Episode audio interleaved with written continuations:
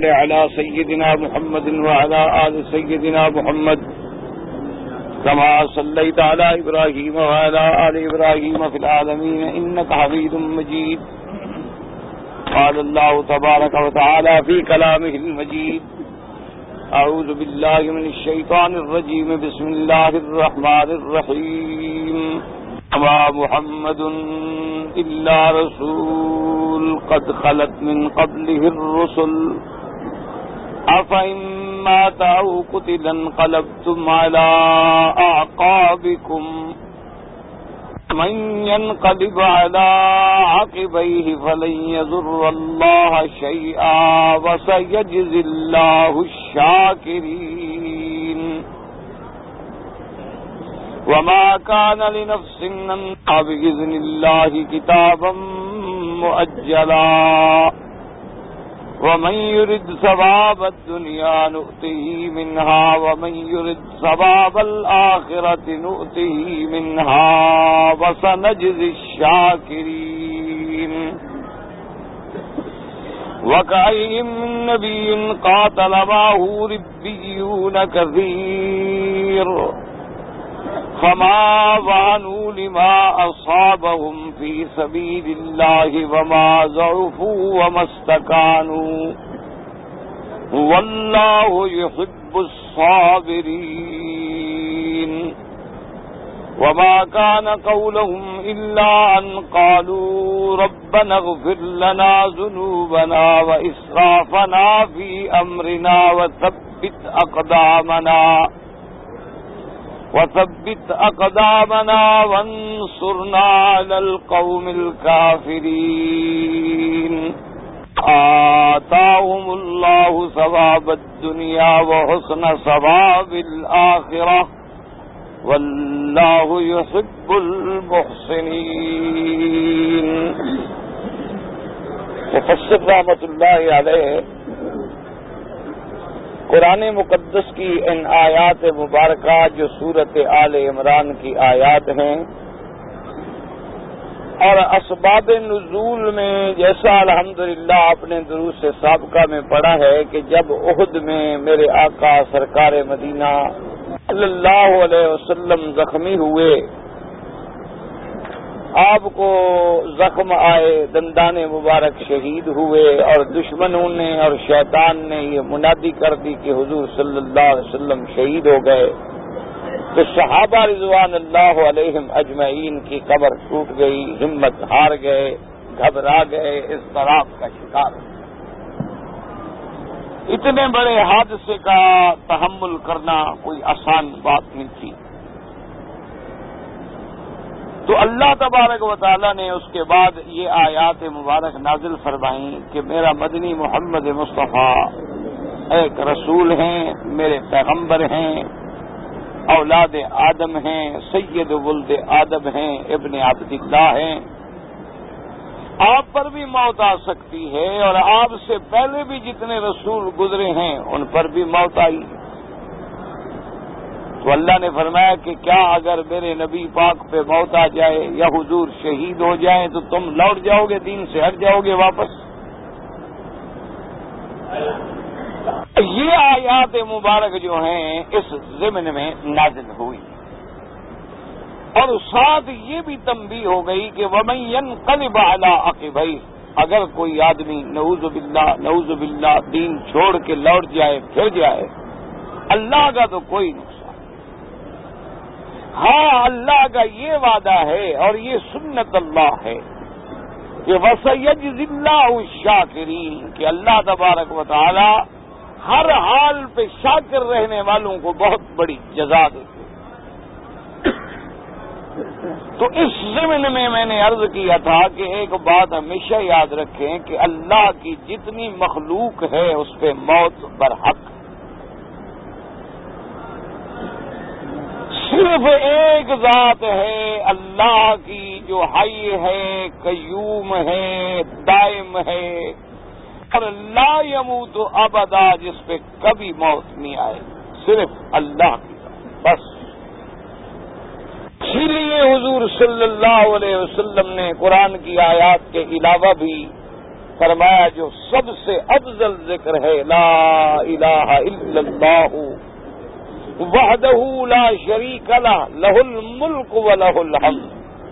یحیی و یمیت اور ایک روایت میں وہ ہوا، حی لا يموت ابدا، بیدہ الخیر وهو على كل شيء قدیر. کہ وہی ایک ذات ہے جس سے موت کبھی نہیں آئے.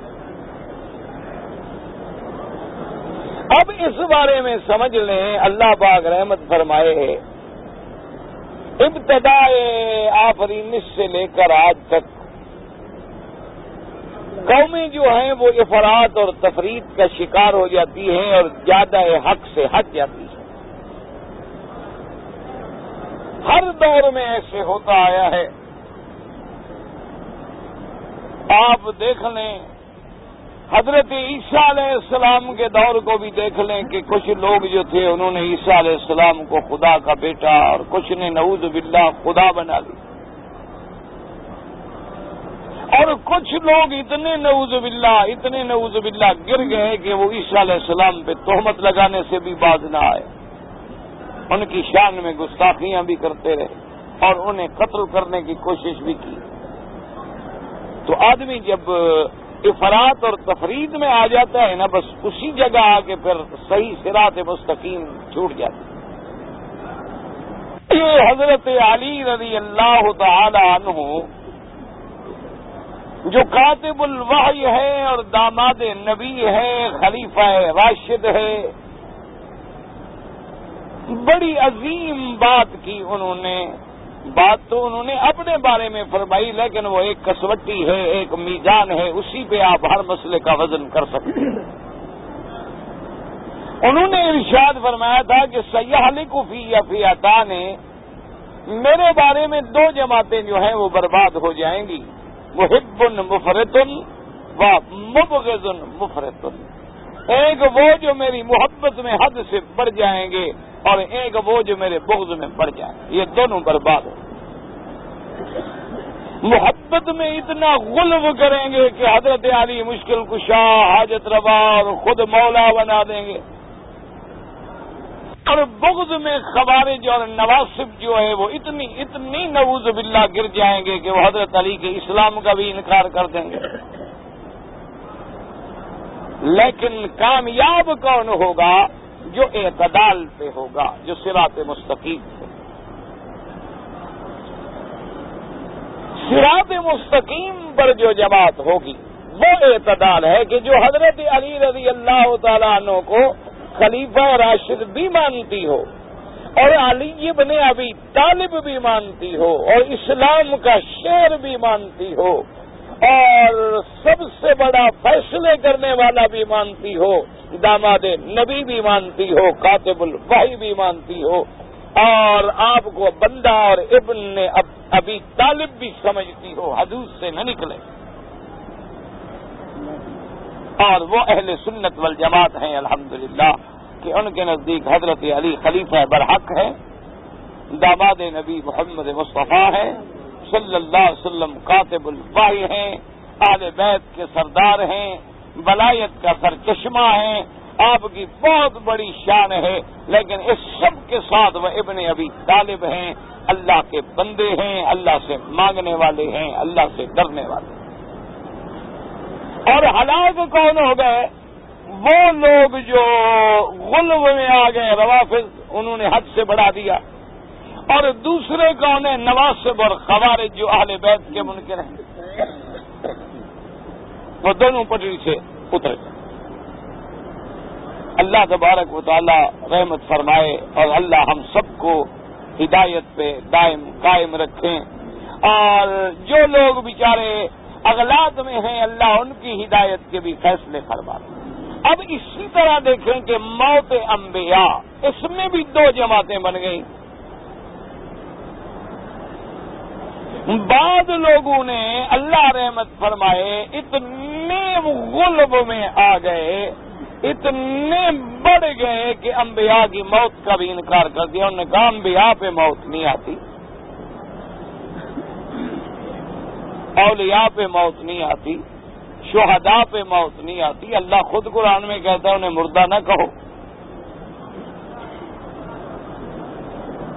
اور اتنا آگے بڑھ گئے، اتنا بڑھ گئے کہ آدمی کو بات کہتے ہوئے بھی ڈر لگتا ہے۔ اللہ معاف فرمائے، اللہ معاف فرمائے۔ وہ اس بات پہ ہیں کہ اللہ کے نبی جب چاہیں، جہاں چاہیں، آپ بھی تشریف لے آئیں، لے جائیں۔ اسی لیے وہ جو مجلسیں کرتے ہیں میلاد کی، اس میں ان کا یہی عقیدہ ہوتا ہے کہ اب حضور آ گئے، کھڑے ہو جائیں۔ ورنہ تو کوئی دیکھے نا جی اصول ہی کوئی نہیں، پھر کھڑے ہونے کا کیا مطلب ہے؟ تو باقاعدہ اس کا یہ ہوتا ہے کہ جب ہم درود پڑھتے ہیں، جب ہم سلاط اسلام پڑھتے ہیں اور مجلس میں درود السلام کی بارش ہوتی ہے، بس حضور آ جاتے اب اللہ کے بندو نے اس سے بھی ایک قدم اور آگے بڑھا دیا۔ انہوں نے کہا کہ اللہ کے انبیاء علیہ مسلوات و تسلیم کے ازواج متحرات بھی باقاعدہ ان کو ملتے ہیں۔ ایک تو موت کا انکار کر دیا۔ انہوں نے کہا، یہ موت تو بالکل آتی نہیں انبیاء پر۔ اچھا ابھی کیا ہوتا ہے؟ انہوں نے کہا، بس ایک قسم کا یہ وشال ہے۔ ایک قسم کا پردہ ہے۔ جیسے کوئی آدمی ادھر بیٹھا ہو، اب پردے کی اوٹ میں آ جائے، بس اتنی سی بات ہے اور کچھ نہیں۔ حالانکہ یہ لفظ اپنی جگہ ٹھیک تھے، لیکن حد سے بڑھ گئے، تجاوز کر گئے۔ ورنہ باقی برزخ ایک پردہ ہے۔ عالم دنیا کی انتہا اور عالم آخرت کی ابتدا تک درمیان میں ایک حجاب ہے۔ اللہ نے رکھا ہے، ہم اس کے پردے طرف نہیں دیکھ سکتے۔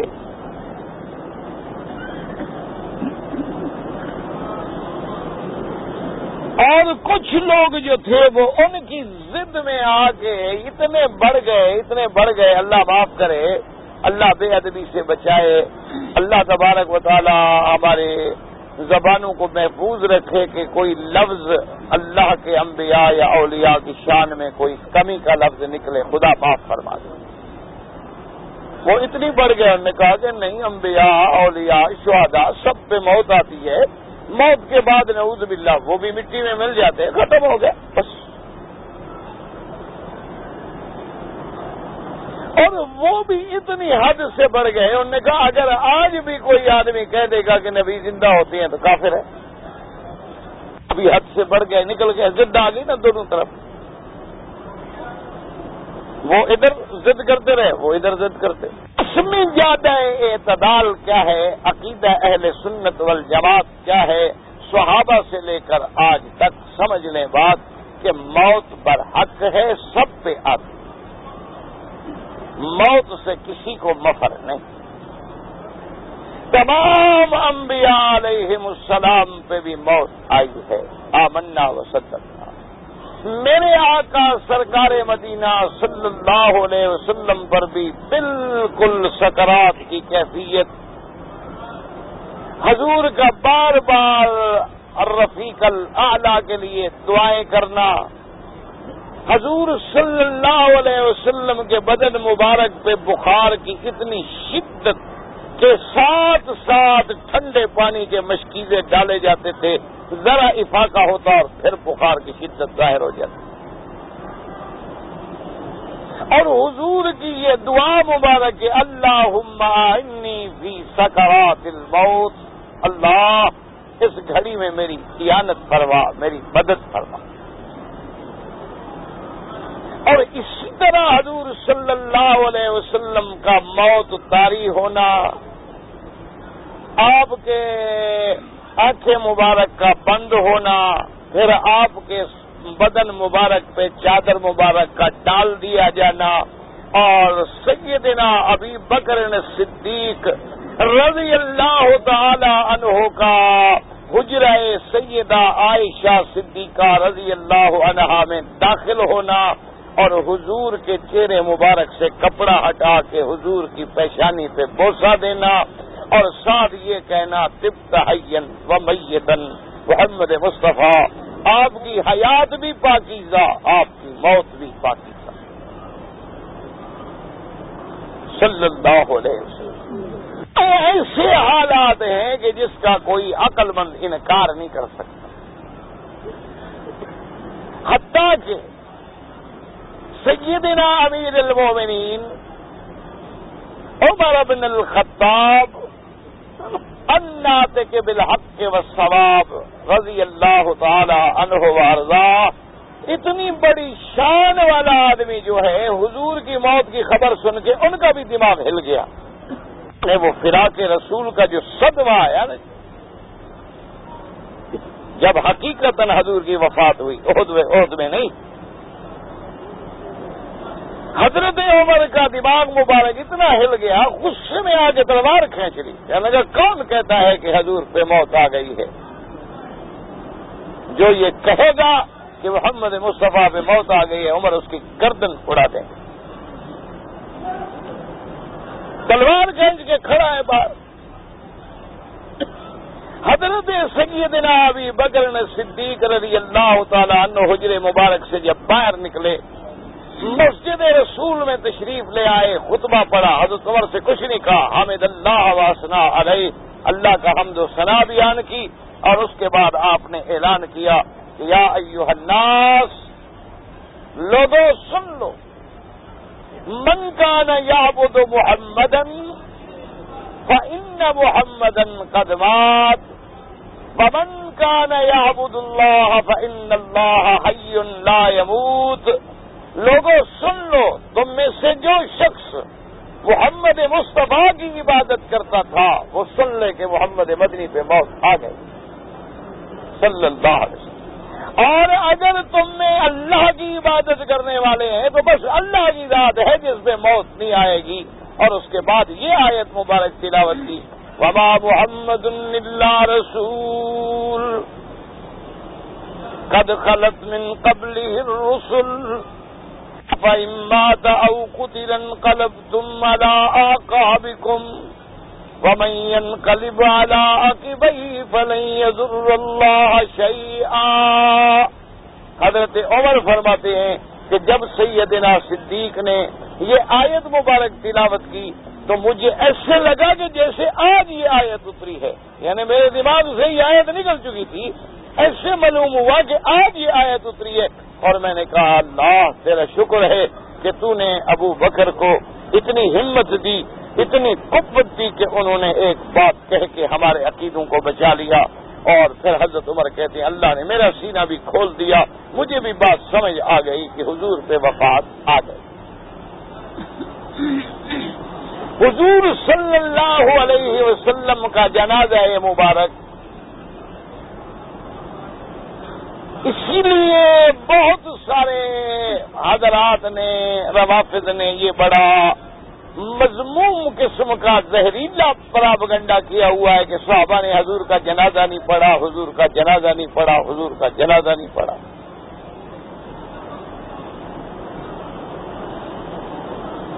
اللہ معاف کرے اور آج کل تو آپ حالات پڑھ رہے ہیں، کیا ہو رہے ہیں؟ کبھی تیس ادھر مر رہے ہیں، کبھی چالیس۔ ادھر مارے جا رہے ہیں، انا للہ و انا الیہ انا للہ و انا راجعون۔ ابھی مسجد میں، خیر العلوم میں، کل اخبار میں میں نے پڑھا، ہمارے اپنے علاقے کی بات ہے۔ نماز پڑھنے والوں پہ گولی چلائی گئی اور وہی چھبیس آدمی شہید بس سے اور پتہ نہیں تیس چالیس زخمی ہیں، ان میں سے کتنے بچیں گے، کتنے بیچارے؟ چلے جائیں گے اللہ کے پاس۔ انا للہ و انا الیہ راجعون۔ انا للہ و انا راجعون۔ کبھی مسائل کا حل اسی طرح ہوتا ہے۔ دعا کرو اللہ رحمت کے فیصلے اللہ ہمارے حال پہ رحم فرما دیں اگر آپ حساب کریں نا تو کسی جنگ میں بھی اتنے آدمی نہیں مرے ہوں گے جتنے اب مر گئے۔ کسی بہت بڑی جنگ میں بھی اتنے لوگ ایک دوسرے کے خون سے ہولی کھیلی جا رہی ہے۔ یہ کون سا آخر مذہب ہے؟ کون سا آخر دین ہے؟ ہے اس میں کوئی شک نہیں کہ ہر عمل کا ایک رد عمل ہوتا ہے۔ اس میں کوئی شبہ نہیں۔ لیکن وجہ کیا ہے؟ وہی ایک دوسرے کی ضد اور انا۔ اور اس میں کوئی شک نہیں کہ شریعت کا یہ فیصلہ ہے کہ البادی ازلم ظالم وہ ہوتا ہے جو ابتدا کرے۔ اس میں کوئی شک نہیں۔ اور اس کی ابتدا کون کرتا ہے؟ جو صحابہ کا دشمن اپنا جو صحابہ کا بھی غلام ہو والے بیت کا بھی غلام ہو، وہ غریب کیسے ابتدا کر سکتا ہے؟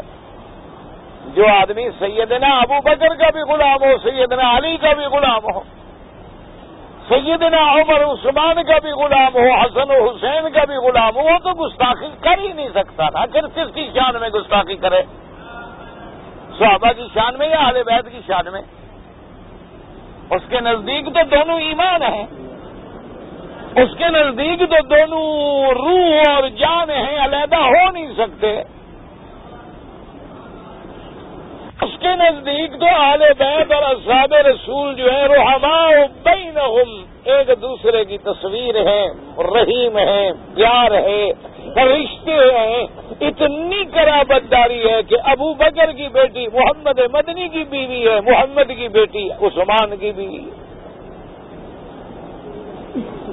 اور پھر اتنی کرابت ہے، اندازہ کریں کہ نبی کی بیٹی علی کی بیوی ہے اور علی کی بیٹی عمر کی بیوی ہے۔ وہ تو جدا ہو نہیں سکتے۔ ان کو تو جدا کرنے والے جدا ہو جائیں گے، لیکن وہ تو جدا نہیں ہو سکتے۔ اہل بیت اور صاحب تو ایک ہے وہ تو ایک ہی شمع نبوت کے پروانے ہیں۔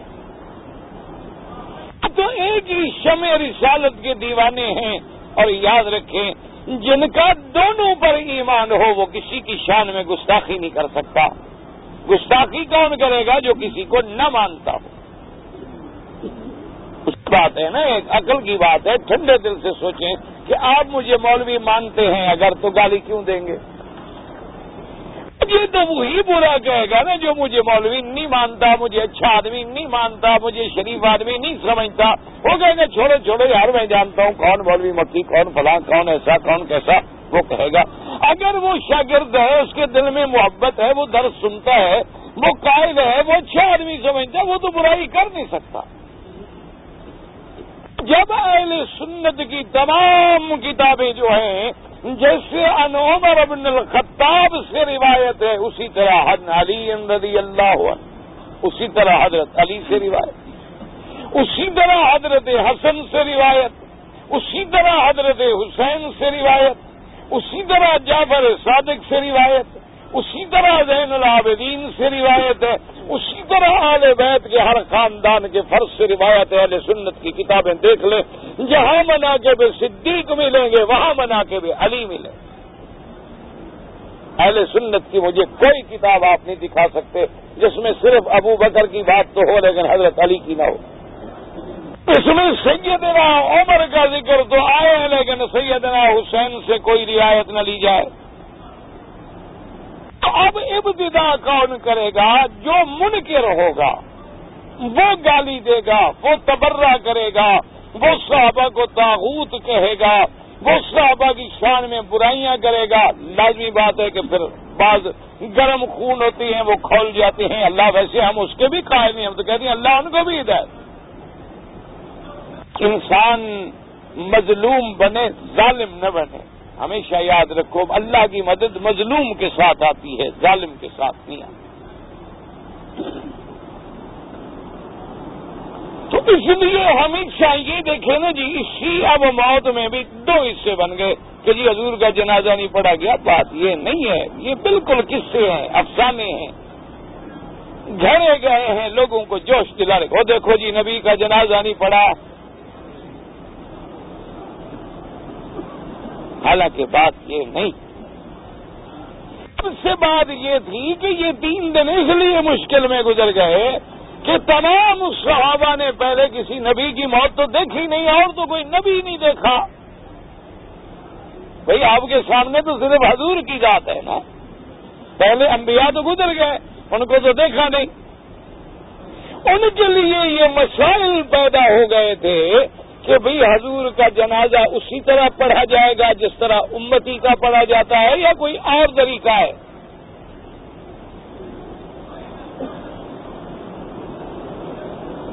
صحابہ کے لیے مسئلہ پیدا ہو گیا نا کہ جی جنازہ اگر نبی علیہ السلام کا پڑھا جائے تو کیسے؟ جیسے امتی کا پڑھتے ہیں ہم کہ میت آگے رکھی ہوتی ہے، ہم کہتے اللہ مقصد رہینا وہ میتنا وہ شاہدنا وہ غائبنا وہ صغیرنا وہ کبیرنا اور اللہ منک خطایا کمائی ابھی ادبین دن اللہ مقصل خطایا برد نبی پر تو گناہ ہے نہیں. وہ تو معصوم ہے ان کے لیے دعا کریں یا کوئی اور دعا ہوگی؟ مسئلہ یہ پیدا ہو گیا. دوسرا مسئلہ یہ پیدا ہو گیا تھا کہ بھئی حضور باغ کو ہم غسل دیں گے یا نہیں؟ کیوں شہید کے لیے جیسے غسل نہیں ہے؟ کہ بھی اسی حال میں شہید کو دفن کر دو تو نبی کا رتبہ تو شہید سے بہت بڑا ہے۔ نبی کا مرتبہ اور مقام جو ہے وہ تو بہت بلند بلند بلند بالا ہے۔ شہید کیا مقابلہ کر سکتا ہے؟ شہید تو نبی کا کلمہ پڑھ کے شہید ہوگا ورنہ تو شہید ہی نہیں ہو سکتا۔ نبی کی شان تو بہت بلند ہے۔ انہوں نے کہا، اب کیا کریں؟ حضور کو غسل دیں یا غسل نہ دیں؟ غسل کی ضرورت تو اس کو پڑتی ہے نا کہ بھئی بدن ٹھیک نہ ہو، پاک نہ ہو، ذرا صاف ہو جائے۔ اور نبی کا بدن تو پاک ہے۔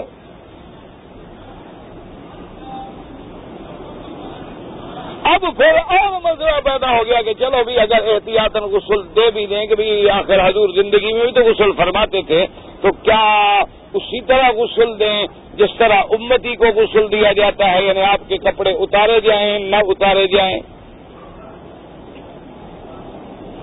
اور پھر مسئلہ پیدا ہو گیا کہ حضور کی قبر مبارک کہاں ہو؟ اور قبر مبارک جو ہے، اس کے دو طریقے ہوتے ہیں۔ ایک زمین میں یوں کھدائی ہوتی ہے اور میت رکھ دی جاتی ہے۔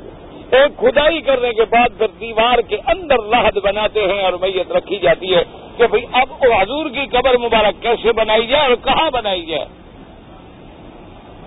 مسائل تھے میرے بھائی؟ اور اس کے بعد اور اہم مسئلہ تھا کہ حضور صلی اللہ علیہ وسلم کے بعد اب مسند خلافت پہ کون بیٹھے گا؟ کون اس نظام کو چلائے گا؟ ایسا تو نہ ہو جائے کہ حضور کی وفات ہوتے ہی عالم تتر پتر ہو جائے، دنیا اجڑ جائے۔ اس پوری اسلام کی اتنی بڑی کثرت کو، اتنی بڑی عظمت کو سنبھالنا جو ہے، وہ بھی تو کوئی معمولی سی بات نہیں۔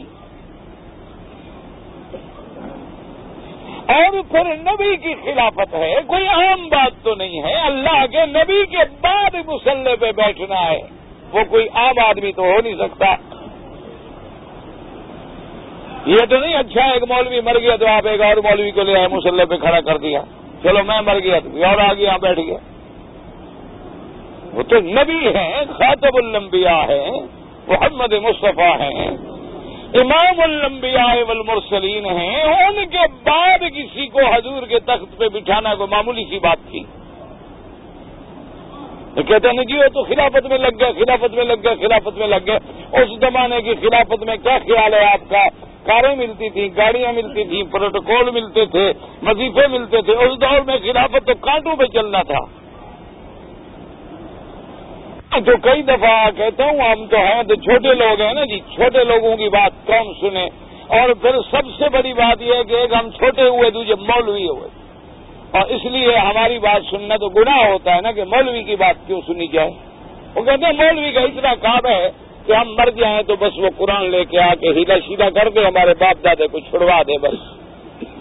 اور اس کے بعد جنازہ پڑوا دے اور اس کے بعد پرانے جوتے شوتے کو پرانے کپڑے میت کے لے کے اپنا گھر چلا جائے۔ بس مولوی کا کام پورا ہو گیا۔ مولوی اس لیے تھوڑا کہ ہم اس کی بات سنیں یا مانے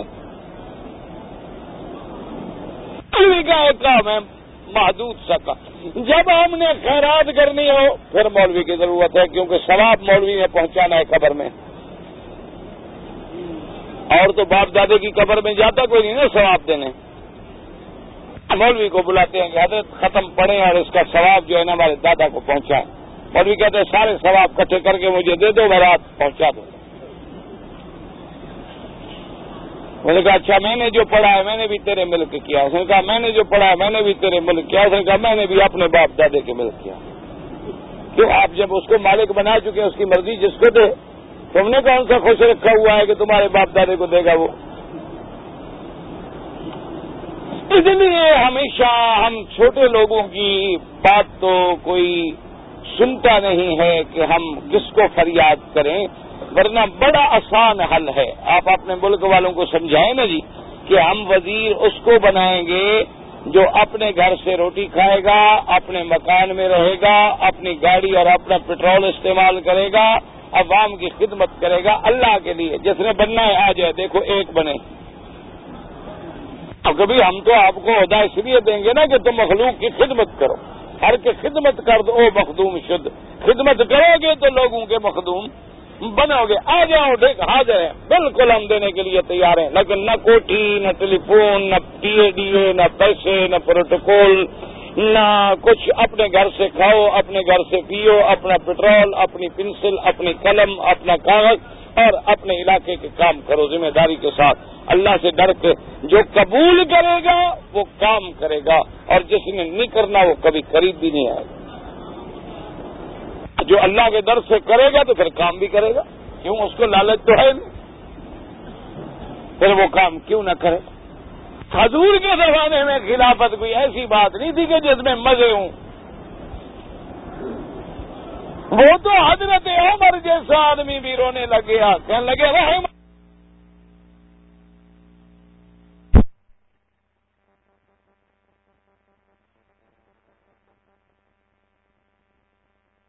بنا دیا ہے کہ اب ہمارا چلنا مشکل ہو گیا ہے۔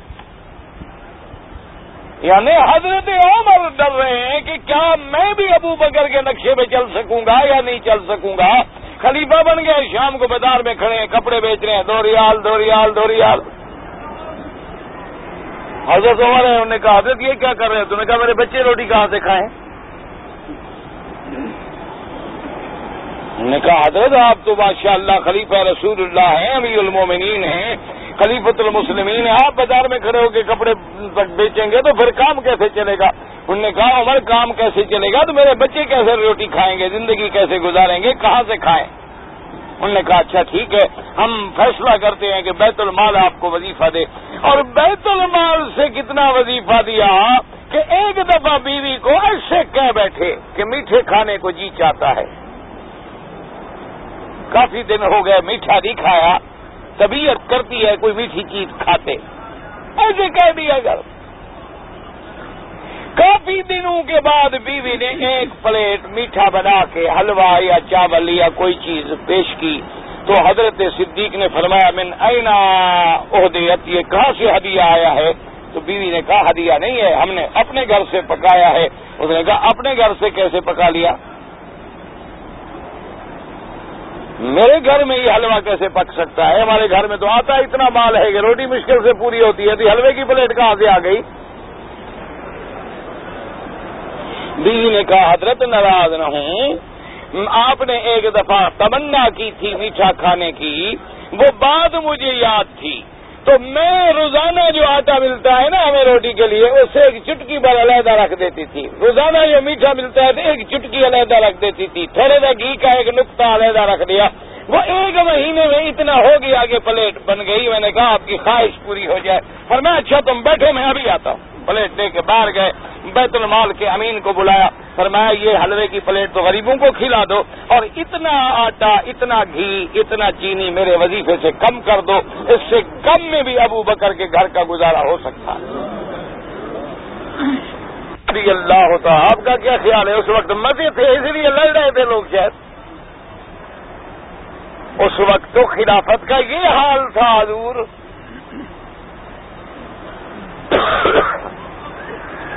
حضرت صدیق نے گوارا نہیں کیا۔ پر میں اس لیے حضرت عمر رو رہے ہیں۔ وہ کہتے ہیں، حضرت، آپ نے تو ایسا راستہ ہمارے لیے تیار کر دیا ہے، مشکل کا کھانے میں، پینے میں، لباس میں، اٹھنے میں، بیٹھنے میں، کہ اللہ تجھ پہ رحمت کرے۔ اب ہم کو بھی اس پہ چلنا مشکل ہو رہا ہے۔ تو یہ مسائل تھے میرے بھائی، جس میں ذرا تاخیر ہوئی ہے۔ اب پھر صحابہ نے میٹنگ ہم کیا کریں؟ تو طے ہو گیا کہ کتابوں سے اور فرامین رسول پاک کی روشنی میں یہ بات سمجھ آتی ہے کہ نبی کی وفات جہاں ہو، وہی دفن کر دیے جائیں۔ بات تو طے ہو گئی۔ اور حضرت صدیق نے فرمایا کہ بی بی عائشہ نے خواب بھی دیکھا تھا۔ کہ آسمان سے تین چاند میری گود میں آئے، پھر میرے حجرے میں غائب ہو گئے۔ تو آپ نے فرمایا ابل و قمر ان من اکمار کی یا عائشہ، آج پہلا چاند تمہارے گھر میں غائب ہو رہا ہے۔ تو اس لیے یہ بات طے ہو گئی کہ حضور کو اسی حجر مبارک میں دفن کیا جائے۔ اب قبر کا مسئلہ تھا کہ قبر کیسی بنائی جائے، شک ہو یا لاحد ہو۔ حضرت صدیق نے صحابہ کے مشورے سے کہا کہ بھائی فلاں صحابی جو ہیں، وہ شک بنانے کا ماہر ہے۔ فلاں صحابی جو ہے وہ لحد بنانے کا ماہر ہے۔ دونوں کے پاس پیغام بھیج دو، جو پہلے آ جائے، وہی اللہ کو منظور ہے۔ فیصلہ ہو گیا کہ بھئی اب قبر کے نمونے ہیں، دو۔ تو میرے مدنی سرکار کی قبر مبارک کیسے ہو؟ انہوں نے کہا دونوں کو ایک آدمی ادھر دوڑا دو، ایک آدمی ادھر دوڑا دو۔ اور جو پہلے پہنچ جائے، سمجھو اللہ کو یہی فیصلہ منظور ہے۔ نے کہا اچھا جی یہ بات بھی طے ہو گئی۔ اب حضور کا غسل دیں یا نہ دیں ان نے کہا، نہیں، حضور کو تو غسل مبارک بڑا پسند تھا، آپ کو تو خوشبو مبارک بڑی پسند تھی۔ اور حضور صلی اللہ علیہ وسلم کو غسل تو دیا جائے، لیکن کپڑے نہ اتارے جائیں۔ تم بھی ان نے کہا دیکھے نا کہ جب کعبہ شریف کی عمارت بن رہی تھی، میرے مدنی سرکار کی عمر مبارک پچیس سال تھی۔ این جوانی کا عالم تھا اور قریش کعبہ بنا رہے تھے۔ تو حضور باغ بھی شریک ہو گئے پتھر اٹھانے کے لیے کہ میں بھی پتھر کعبے میں لگاؤں تاکہ میرا بھی حصہ بن جائے کعبہ شریف میں کام کرنے کا۔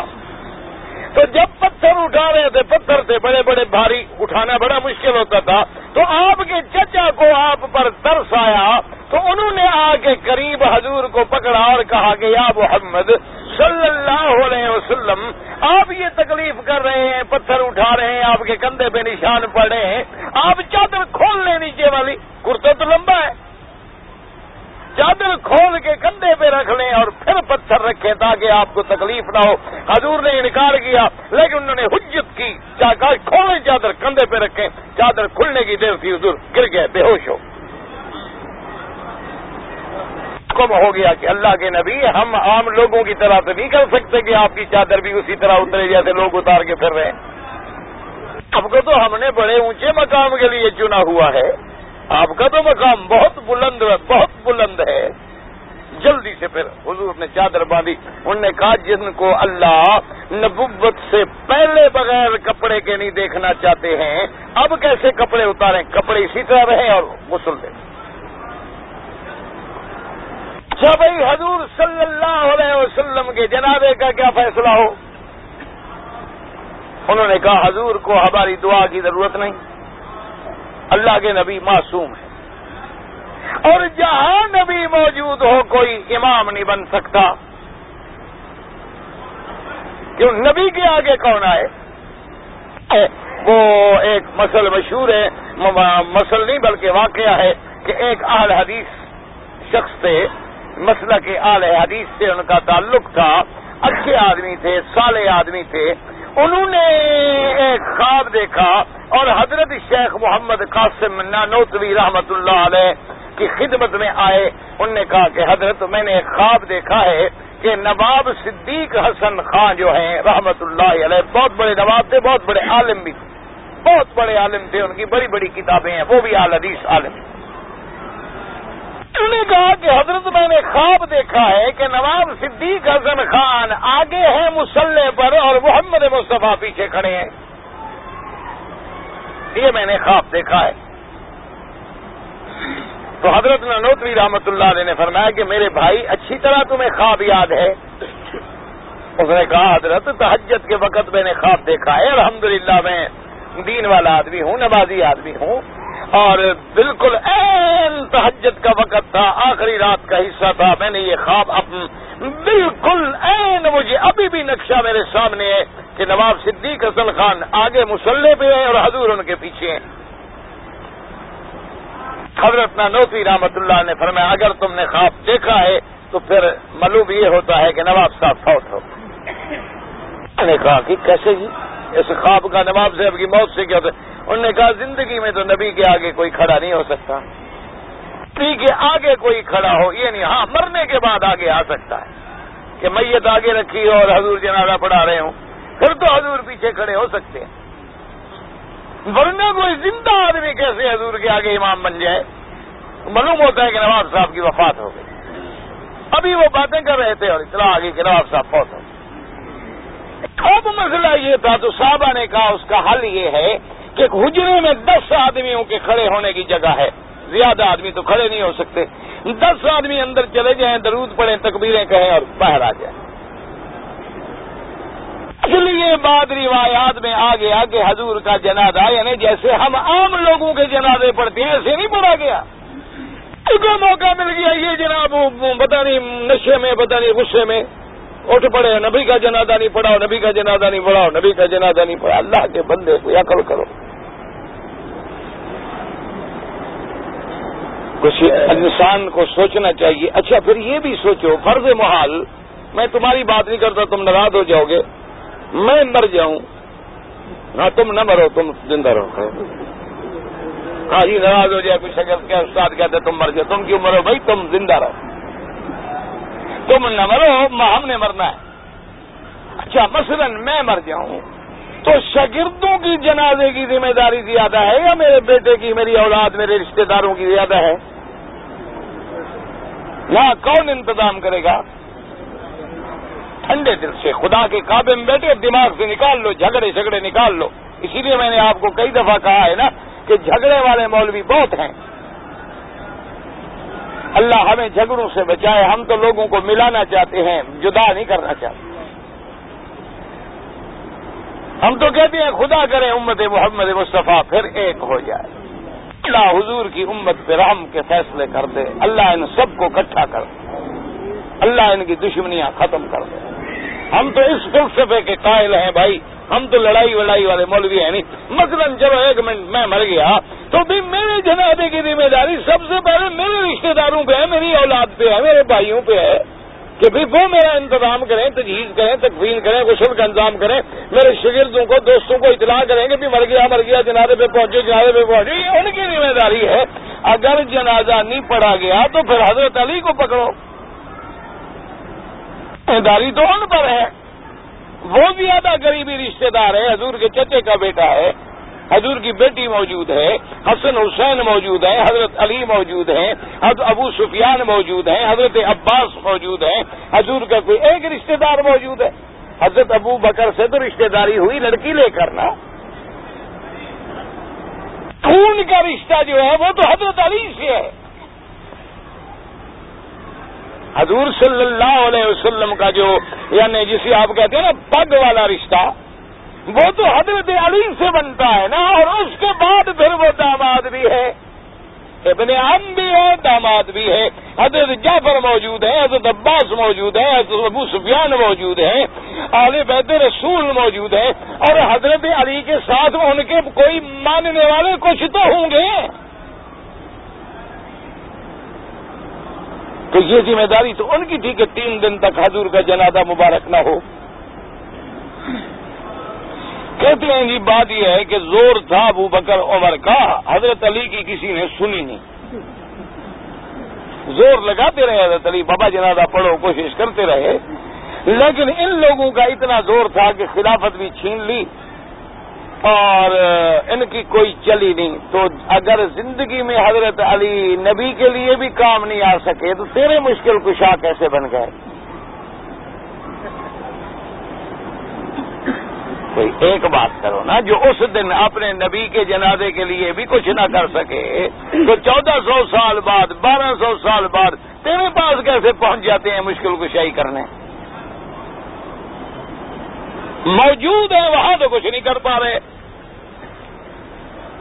اس لیے عقل کرو، کوئی جھگڑا نہیں تھا۔ دس دس صحابہ اگر گئے، میں سمجھتا ہوں نبی کی حیات سے پہلے بھی حضور کے موجودے دکھائے گئے، اور یہ بھی حضور کے ایک موجودات میں سے شمار ہوگا کہ اتنی جلدی صحابہ نے پڑھ لیا، ورنہ لاکھوں صحابہ کے لیے تو دو ہفتے چاہیے تھے۔ اندر جگہ دس آدمی کی ہے۔ ایک دس آدمی جائے تو آپ دو منٹ بھی اگر دیں تو کتنے، ایک لاکھ آدمی کو کتنے منٹ دیں گے آپ؟ یہ پھر بھی کمال ہے کہ اتنی جلدی بات ہو گئی۔ اور جہاں تک خلافت کا مسئلہ ہے، وہ بھی کوئی جھگڑے والا مسئلہ نہیں تھا۔ سارے مدینہ بھی آ گئے، مہاجرین بھی آ گئے۔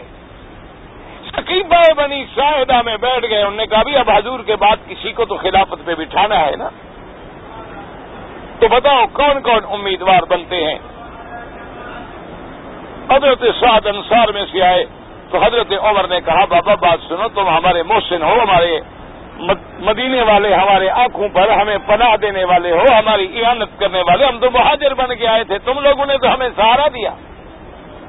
لیکن حضور نے فرمایا تھا کہ لا خلافت اللہ فی قریش، کہ خلیفہ جب بنے گا قریش میں سے بناؤ کرشی ہونا چاہیے۔ انہوں نے کہا، اگر یہ فرمان رسول ہے، ہم چونکہ قریش نہیں، ہماری درخواست واپس جو بھی اب قریش میں تو بہت سارے ہیں، حضرت ابو بکر ہیں، حضرت عمر ہیں، حضرت عثمان ہیں، حضرت علی ہیں، حضرت جعفر ہیں، حضرت عباس ہیں، بڑے لوگ ہیں قریش میں سے کن کو بنائے۔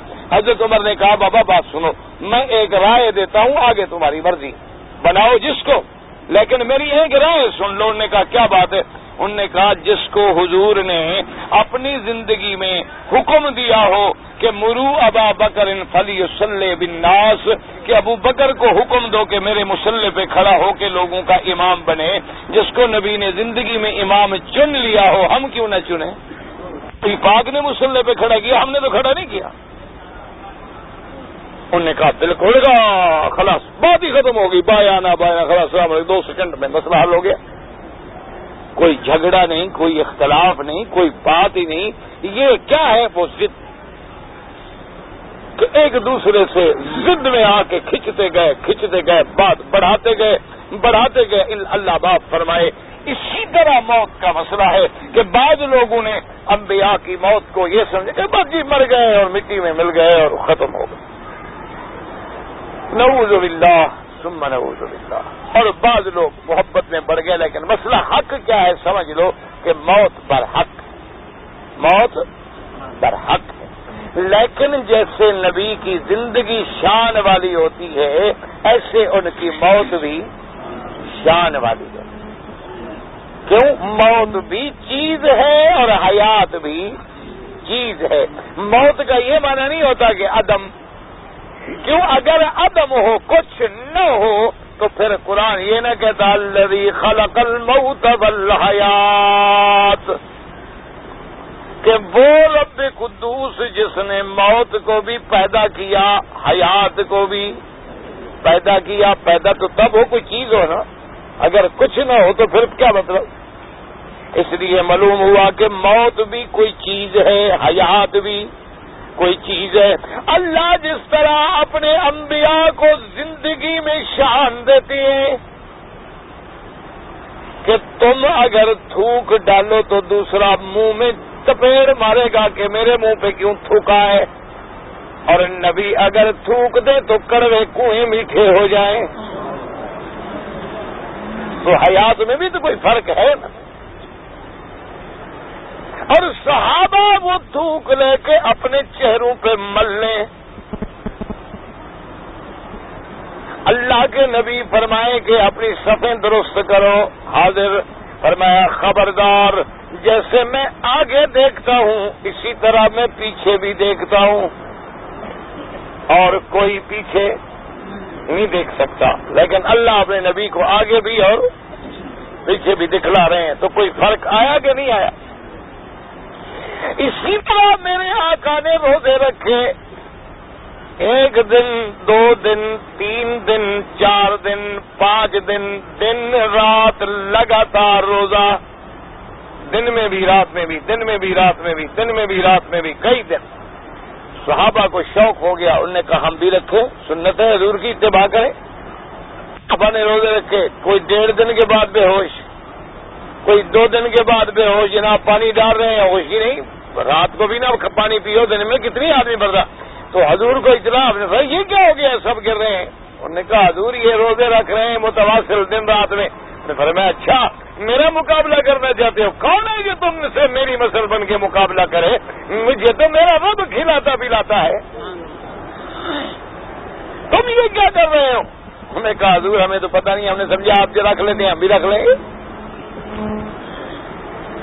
تو کوئی حیات میں دوسرے کی اور امت کی اور نبی میں کچھ فرق آیا مسئلے میں کہ نہیں آیا؟ اچھا مسلمانوں کو کتنی شادیوں کی اجازت ہے؟ ہاں جی؟ چار نبی کی کتنی شادیاں تھیں؟ کہا گیارہ فرمائے، لیکن گھر میں بیویاں نو تھیں۔ تو کوئی فرق آیا کہ نہیں آیا؟ کہ اللہ نے اپنے نبی کو نکاح میں بھی کچھ خصوصیت عطا فرما دی اور کسی کو یہ خصوصیت نہیں ملی۔ اچھا اسی طرح اگر بندہ مر جائے، پیر مر جائے، مولوی مر جائے، تو اس کی بیوی پہ کتنی عدت ہے؟ ہاں جی؟ نا کو پیر سن تھوڑی رہے ہیں بات۔ سن رہے ہیں؟ او بابا کچھ نہیں کہتے، خیر میں۔ چلو بابا، پیر نہ مرے بابا مولوی مرے، چلو بس۔ بیوی پہ کتنی عزت ہوتی ہے؟ چار مہینے اچھا چار مہینے دس دن کے بعد وہ دوسری شادی کرے، جائز ہے آرام ہے؟ اس کو شادی کرنی چاہیے یا نہیں؟ اچھا نبی کی بیوی بھی شادی کر سکتی ہے دوسری؟ ہاں جی؟ حضور کے بعد حضور کی بیویوں کی شادی ہو سکتی ہے؟ امت کے لیے کیا ہے؟ کہ فرق آ گیا کہ نہیں آ گیا؟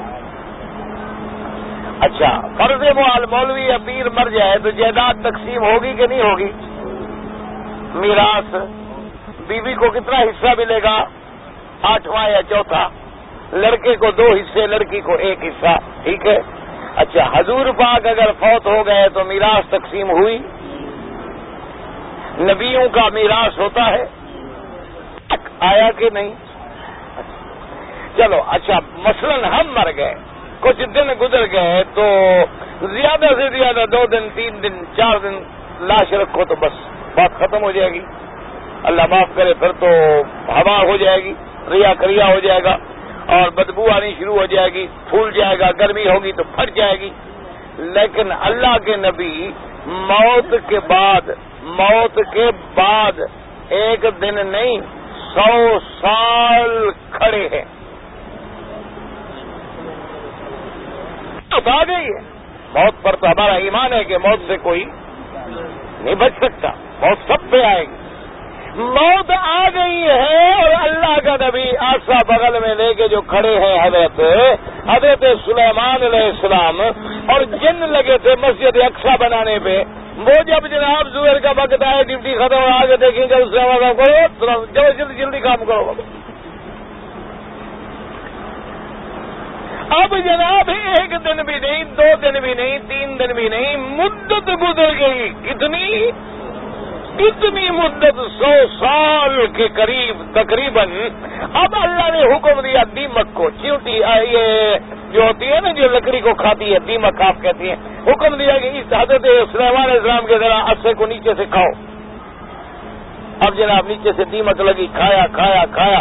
جب وہ دیمک نے کھا لیا، آسا کمزور ہوا۔ پخرا اب حضرت سلیمان علیہ السلام زمین پہ گرے۔ او فلما ماد اللہ علا موت ہی اللہ دابت الارض تاکل من ساتا فلما خرت بینت الجن۔ اب جب آپ گرے جن بھاگے۔ انہوں نے کہا بھئی آپ کو تو وفات ہو گئی انہوں نے کہا اچھا، یہ تو پتا کرو وفات کب ہوئی؟ وہ تھے بڑے حساب دان بڑے فلسفی تھے۔ بڑے جن جو ہے نا دماغ تھا ان کا۔ انہوں نے کہا ایسا کرو کہ ایک لکڑی رکھو دیمک اس کو کھائے۔ اندازہ لگاؤ کہ ایک دن میں کتنا کھاتی ہے، تو مہینے میں کتنا کھائے گی، سال میں کتنے کھائے گی؟ اس سال میں کہا، ہم تو مر گئے، سو سال ہو گیا۔ سو سال ہو گیا اس کو، وفات کو، ہم تو کام کام کر کر کے ہمارے تو پتھر اٹھا اٹھا کے کاندھے نکل گئے۔ ہمیں پتا ہوتا تو ہم کام اللہ نے یہاں دو مسئلے حل کیے۔ اللہ نے فرمایا، لوگ کہتے ہیں نا، جن تابے ہیں، میں غیب کی خبریں دوں گا۔ اللہ نے فرمایا، بدبختو لوکان یا لمون الغیب ما لبسوف العذاب المہین۔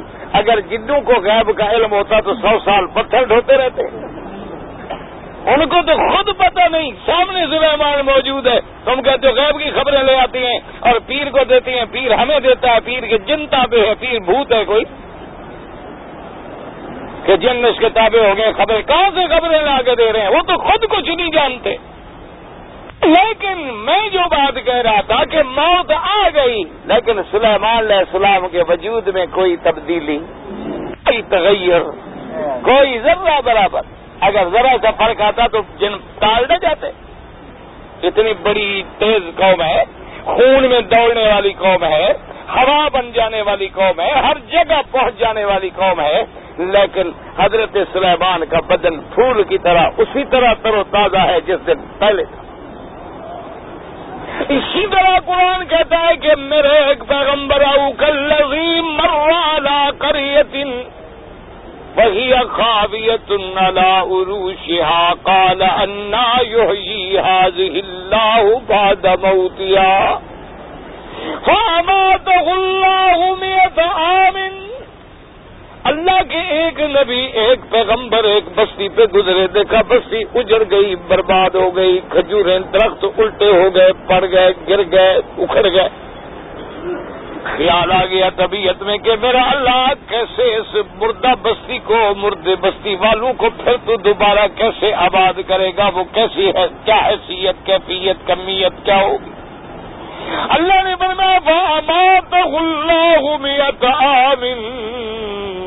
ثم باسہو اللہ نے فرمایا اچھا میرے نبی پہ موت تاری کر دو، آپ پہ موت آ گئی۔ ایک دن نہیں، دو دن نہیں، سو سال گزر گئے میں آتا آمن اللہ کا قرآن ہے۔ اللہ نے فرمایا، اب پھر اٹھاؤ میرے پیغمبر کو۔ پھر اللہ نے حیات آپ میں ڈال کے کھڑا فرما دیا۔ جب کھڑے ہوئے فرمایا، کم لبستا۔ میرا نبی، اب بتاؤ، کتنی دن تم پہ موت آئی؟ کالا لبس تو یومن او باز یومن۔ کہنے لگا، اللہ میاں، ایک دن یا آدھا دن۔ سو سال گزر گئے، لیکن نبی کے بدن میں کوئی تغیر آ اس لیے یاد رکھے کہ موت تو برحق ہے، لیکن موت کے بعد اللہ اپنے نبیوں کے بدن محفوظ فرما دیتے ہیں۔ کسی مٹی کو طاقت نہیں کہ وہ نبی کے بدن سے چھیڑ کرے۔ کسی کو طاقت نہیں ہوتی کہ وہ نبی کے بدن کو گلا سکے یا اس کو نعوذ باللہ کوئی ذرے کے برابر بھی نقصان پہنچا سکے۔ اس لیے اللہ نے ان کو حیات بھی نرالی دی ہے، ان کو موت بھی نرالی دی ہے۔ ان کی زندگی بھی اپنے شان ہے، ان کے برزخ میں بھی اپنے شان ہے، ان کے حشر میں بھی اپنے شان ہے۔ اسی لیے حضور فرماتے ہیں، صلی اللہ علیہ وسلم عقائد نامدار خاتم الانبیاء فرماتے ہیں کہ قیامت والے دن فرماتی ہیں، جب میں اٹھوں گا اچھا کسی جگہ لفظ ہے اول میں باس سب سے پہلے میں قبر مبارک سے اٹھایا جاؤں گا باس کا لفظ ہے۔ اچھا بعض حدیثوں میں لفظ ہے کہ سب سے پہلے مجھے ہوش آئے گی۔ سب سے پہلے مجھے، سمجھو، ہوش۔ اور فرمایا کہ میں کیا دیکھتا ہوں؟ فائدہ موسا قائم آخذ بقائمت العرش۔ پھر میں کیا دیکھتا ہوں کہ علیہ السلام اللہ کے عرش کے پائے کو پکڑے ہوئے کھڑے ہیں۔ اب حضور فرماتے ہیں، مجھے پتہ نہیں کہ علیہ السلام شاید بے ہوش بھی نہیں ہوئے یا بے ہوش تو ہو گئے لیکن ہوش مجھ سے۔ پہلے آ گئی۔ اللہ اکبر۔ کل میں باہر جاؤں گا انشاءاللہ، پھر جمعہ کو سبق ہوگا۔ ربنا تقبل آج رہی اللهم انا نعوذ من الشر كله عاجله ما نعلم ربنا تقبل منا انك انت السميع العليم ربنا آتنا في الدنيا حسنه وفي الاخره